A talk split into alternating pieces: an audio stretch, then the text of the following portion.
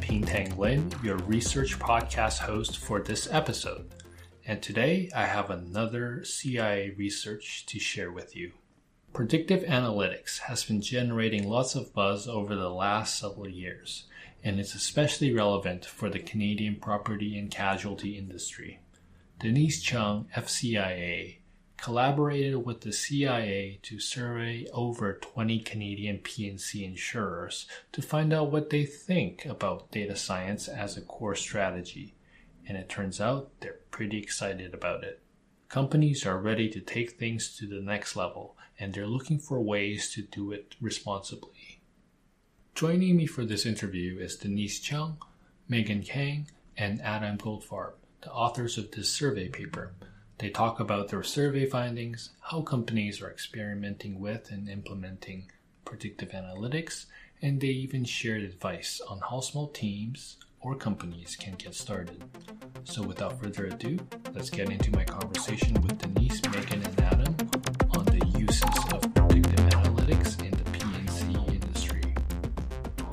My name is Denise, and I'm the author and the project lead of this CIA-funded research project on the use of predictive analytics in the Canadian P&C insurance industry. I'm a seasoned actuary and statistician with 17 years of industry experience. Throughout my career, I've built R&D and pricing at various insurance companies. I'm currently leading a team of P&C actuaries at the consultancy. I've developed pricing and rating algorithm for various personal and commercial insurance products. My pricing and predictive modeling experience include building and implementing catastrophe, spatial smoothing, customer behavior, loss cost, and price optimization model using various modeling software. As Ping mentioned, Megan and Adam are also on the call as they play a very key role in this exciting research project.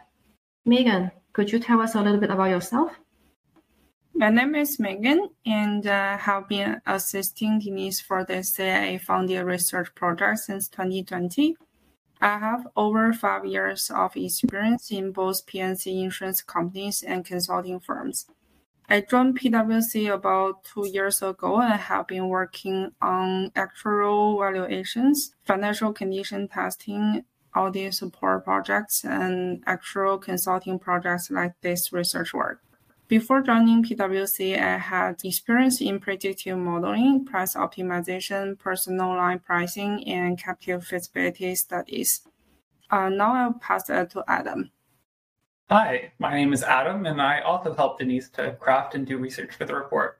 I have over three years of experience in the insurance industry, and in my time at PwC, I've been doing traditional corporate actuarial work, consisting mainly of valuation and audit, as well as some special projects. Prior to working at PwC, I worked at a large personal lines insurer in the areas of pricing and product development for their telematics and UBI products. Excellent. Well, thank you everyone for joining us today. So, why don't we start by describing what the motivation was behind this study, how many companies were surveyed, and I guess the CIA's involvement in this project? So this is a CIA-funded uh, research project. So we work closely with the POG, the Project Oversight Group, um, throughout the entire process, from the design of the survey all the way to the delivery of the report. And the goal of the study, um, as mandated by the POG, was to investigate and to benchmark the current practice of predictive analytics within the Canadian P&C insurance industry. This research was also performed to examine potential areas of improvement with regard to the application of this new method based on P&C insurance practices abroad, academic literature, as well as an investigation of other sectors. The survey was sent to 61 insurance companies and we received response from 24, including 8 of the top 10 insurers as measured by annual gross written premium, we actually want to take this opportunity to thank all the participants for their valuable time and contribution. From each of you, I'm just wondering what was the most interesting thing that you found from the study? The one that kind of made you sit up in your seats or make your uh, eyes bright from doing this type of work? As part of our research, we reached out to colleagues from various parts of the firm network to hear about the experience with local insurer and to get the perspective of the industry aboard. We also look at different news article and industry paper overseas to see, for example, what the Singaporean Actuarial Society was doing. To me, the most exciting observation was how different countries focus their predictive analytics gun power on different parts of the insurance journey where they perceive the greatest value will be yield. For example, Asian actuaries tend to focus on building predictive models to help them to market the insurance product. In Australia and New Zealand, actuaries look a lot into the catastrophe modeling aspect, and Europe on price optimization model. This dynamic seems to be a result of the different regulatory, environmental, business, and social environment, and demonstrate how predictive analytics could be interwound and have great impact on all aspects of insurance business. Adam, what are your thoughts? I think it's hard to pinpoint exactly what was the most interesting finding, simply because there were multiple components to the research project, having both benchmarking and more academic type stuff personally speaking, I think the biggest surprise was actually how far along companies are, especially the larger ones, in implementing advanced data architectures. Specifically, there was a large emphasis being placed on transitioning to distributed environments, with almost 40% of respondents stating they had a Hadoop implementation or something similar. I mean, admittedly, Hadoop isn't all that new, but it continues to be used even by big tech companies like Twitter.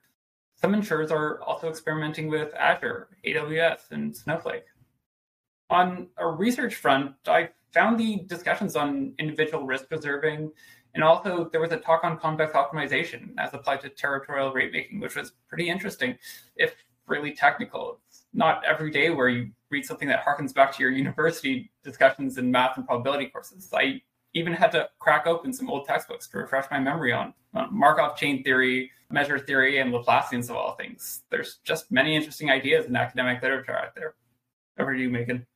So on top of uh, what Denise and Adam just mentioned, I find it interesting to see how different company characteristics impacting the survey answers. For example, uh, we found the smaller insurers, which we are defined as um, gross written premium less than 1 billion in our report, uh, has better data quality and documentation than the larger insurers. It's a bit surprising for us at the beginning since the larger insurers usually have more resources to maintain their database. But then we realize uh, it may also correlate with the data structure complexity and the da- their data volume. So for larger insurers, they are utilizing more unstructured data such as voice and uh, images compared to the smaller one. Uh, it's more challenging for the unstructured data to be stored, cleaned up, and properly documented. So in our report, we have analyzed the survey results not only on the overall industry level, but also in a bit more detail by the company's size and their re-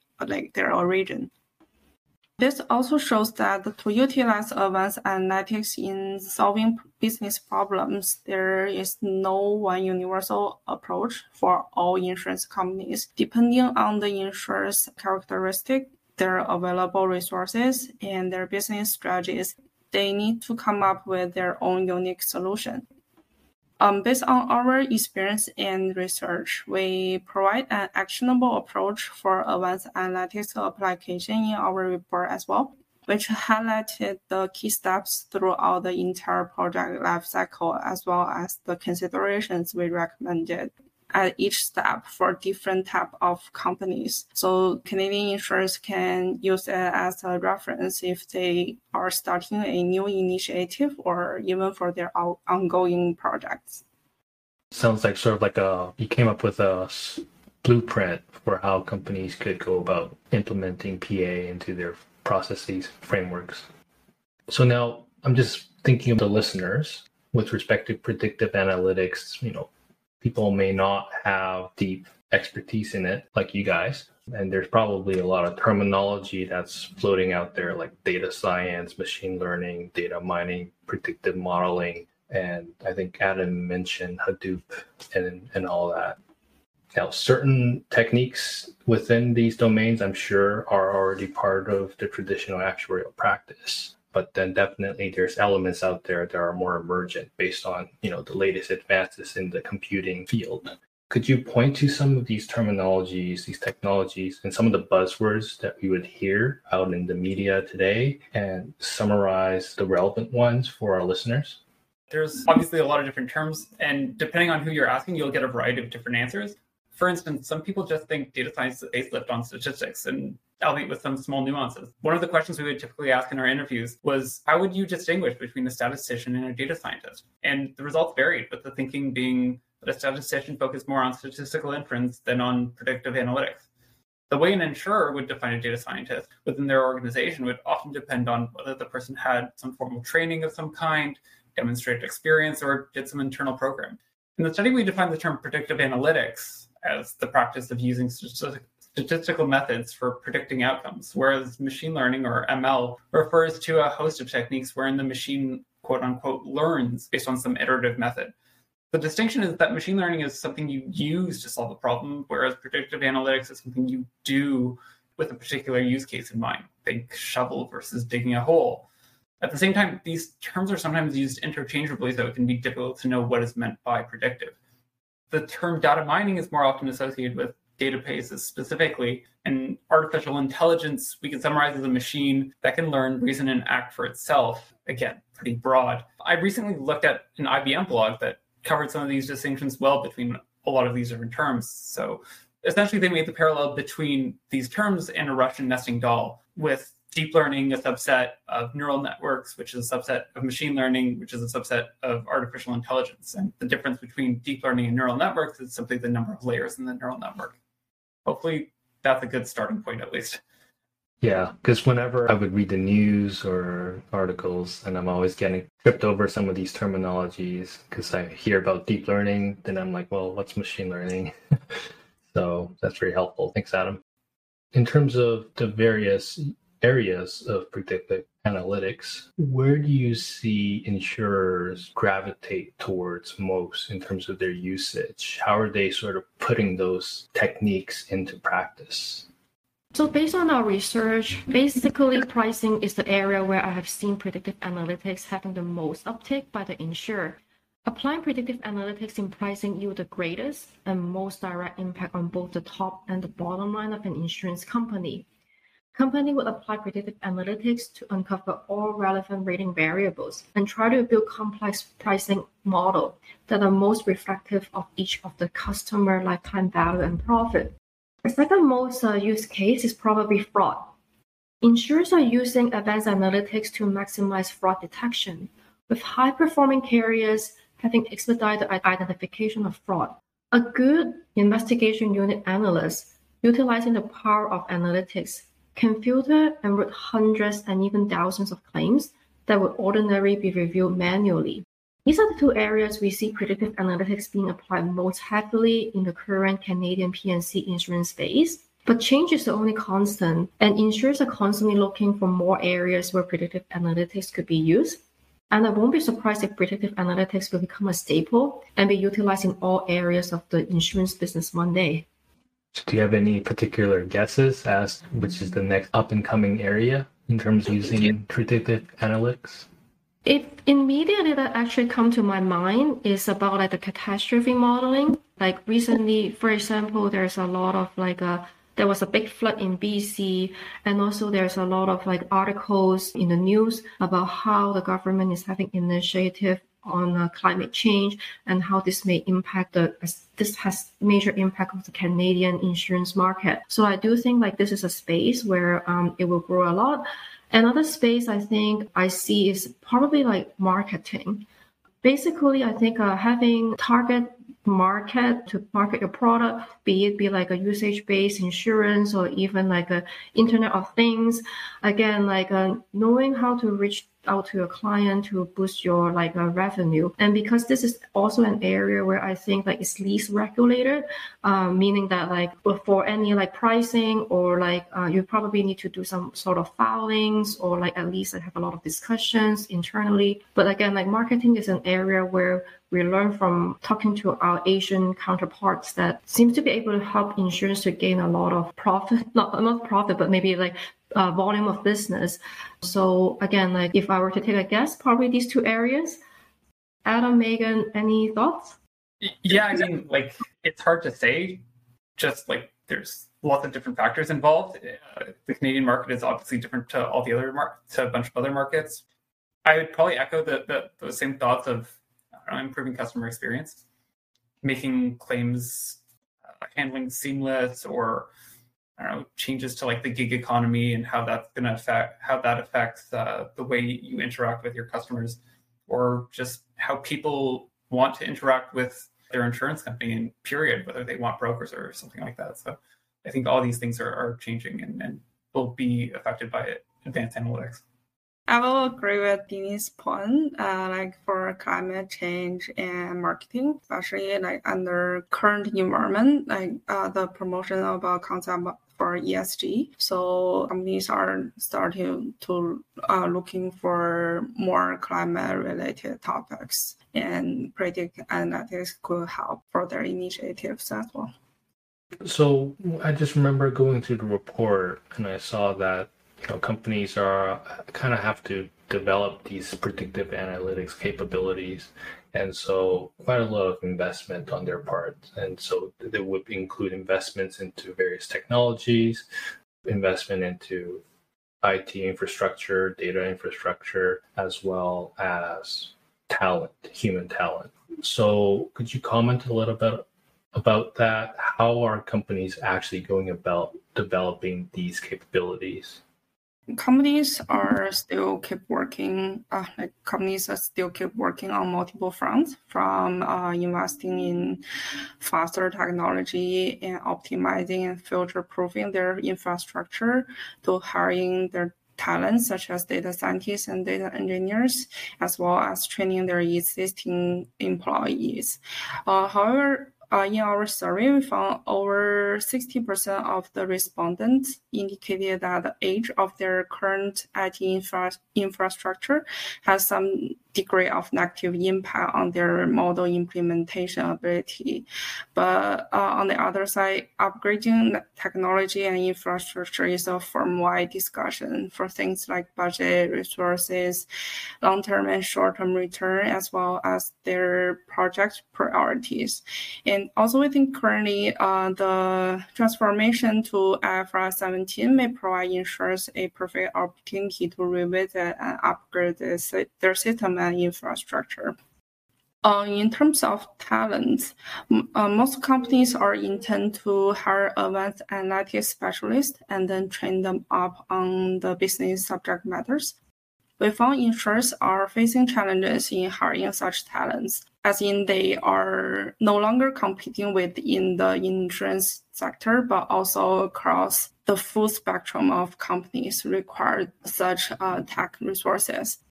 Thus, we think training up the actuaries with uh, programming skills and modeling skills may be the way to bridge some of these gaps. For example, some of our respondents indicated that they are upskilling their actuaries by supporting them for the certified specialist in predictive analytics credential offered by CAPS, or they even offer their employee internal training programs.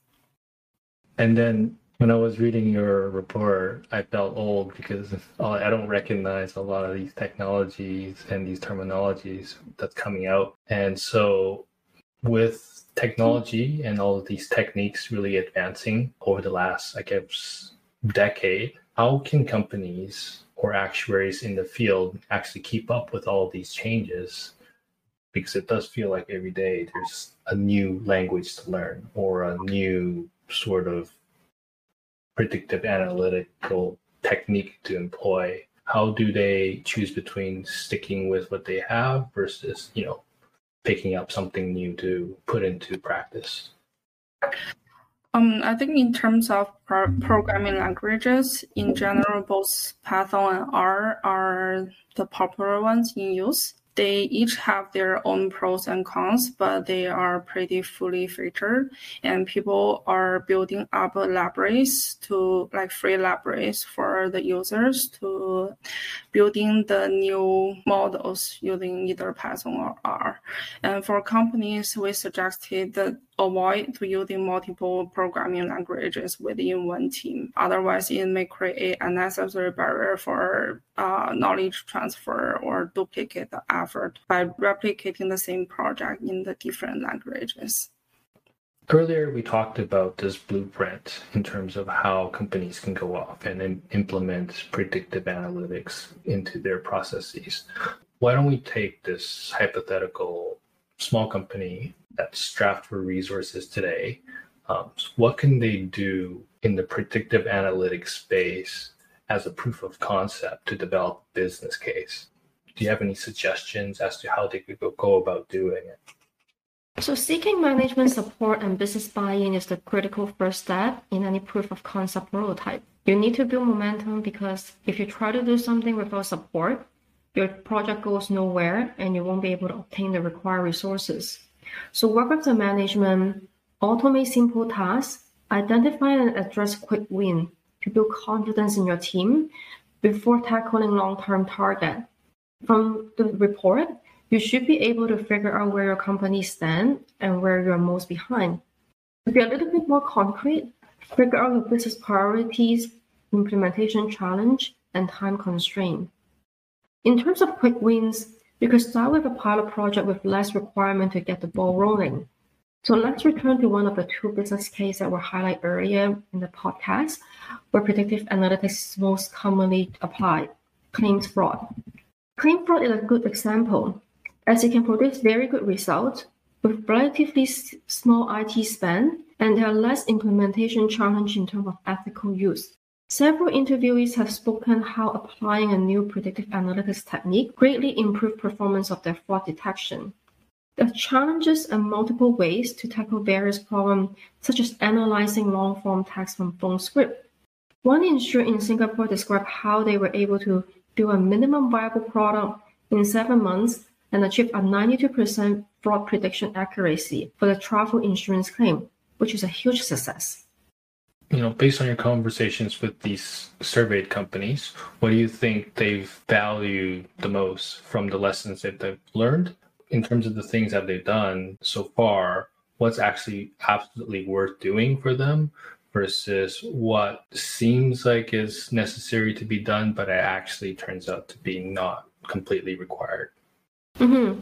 So, in speaking to the uh, insurer, we find that like um, I think there's some insurer that actually scrape a lot of their predictive analytics prototype.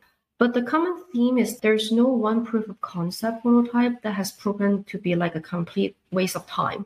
At the end of the day, um, we're all experimenting and trying to figure out how to apply a concept. That's the whole point of prototyping. And in doing those work, you actually see where your limitations are whether it is a quality or quantity of data, IT infrastructure, lack of talent, or implementation roadblock. And your proof of concept prototype will direct you where you need to focus your development in the future. Now, thinking forward, in terms of ethical considerations for insurers employing predictive analytics, did it ever come up in the discussions with your surveyed companies and what would be or what could be some of the ethical considerations around using predictive analytics for the P&C industry? It definitely came up in our conversations. I'll defer a little of those, though, to some more concrete examples that are happening around the world. In the UK, for instance, there's been a lot of discussion about whether you should be providing different price based on a renewal versus a new business. Gender has also been banned as a rating variable in some countries as a means to bridge that gap, there's been a lot of discussion, ethical frameworks being developed to deal with this evolving landscape. So the British government, for instance, published a data science ethical framework, and the CIA we see is also now offering a certificate on uh, ethical and responsible use of data and predictive models. For the P&C insurers, the CAS for its part is also looking into these topics with recently released research papers on race and insurance pricing. And in our report, we also delve into some of these questions, such as whether you should be using credit score as a rating variable. We don't want to give everything away, and we'll let you read some more about ethics and responsible AI in the actual report. But it is also our understanding that the CIA is itself generating a report on this very topic. In terms of promoting predictive analytics within the actuarial profession, within the CIA, what do you think we can be doing to promote that? I think I've heard in the past about potentially establishing some new standards of practice around it. Would that help in this situation? Just want to get your thoughts on this. So, as you mentioned, in past few years, the actual society around the world are making lots of effort in promoting the predictive analytics they are offering predictive analytics training courses and hosting uh, seminars. CIA also published education notes in 2017 regarding the use of model, which has been also included in the CAS exam 6C syllabus. And also, I think CAS just released their first actual technology survey results in mid March 2022, which try to study uh, what tools actors are using and their self reported proficiency level. Our research shares similar promoting uh, intentions through our work that it would like to encourage the advanced analytics uh, application in the Canadian P&C insurance market. And uh, in the near future, a ACAS and SOA will host a joint predictive analytics seminar on June 9th. Our lead researcher, Denise, is uh, invited to that seminar as part of the panel discussion on building a predictive analytics team. And also PwC's uh, data and analytics partner, VicPen, is also invited to that seminar um, to do a presentation on the topic of model governance with machine learning monitoring and AI explainability. Other than this, we believe the professional actuarial societies are taking more actions on promoting these um, topics, and we encourage you to keep an eye on their event calendar and their um, member newsletters. Great. So I think we're almost at time. I'm just wondering, in terms of parting remarks, what do you hope listeners and readers of the eventual report would be able to take away from your study? So compared to our international peers, the actuaries are up to speed on things right now, and we should all give ourselves a pat on the shoulder. But change is the only constant. There are constantly new development and a lot to learn from other country and industry. Try to stay up to date, choosing whatever medium is most convenient for you, whether it is through listening to podcasts like this, going to seminar, enrolling yourself into university continuing educational course, or reading up on CIA publication, such as our research paper that will be published in the spring. Thank you, Ping, for this podcast and for inviting us to come to he- here today. Thank you. It was great to have all three of you today and for sharing your findings and your thoughts regarding predictive analytics in the P&C industry. Thank you. If you want to find out more about this survey paper, I encourage you to go download a copy of Denise's team's paper on the CIA website. Link to the paper can also be found in the show notes. We now have several dozen episodes of the CIA's Seeing Beyond Risk podcast. I encourage you to check out Spotify, Apple, or wherever you get your podcasts to binge on past episodes. Most importantly, please subscribe to be notified when a new episode is released. We would like to also hear from you. Feel free to leave a rating, comment, or send any suggestions or episode ideas to podcasts at cia-ica.ca. As well, we're always looking for content on our Seeing Beyond Risk blog. So if you have ideas to share, send it over to Seeing Beyond Risk at cia-ica.ca. This is Tang Lin, your host for this episode, and thank you for tuning into the Seeing Beyond Risk podcast.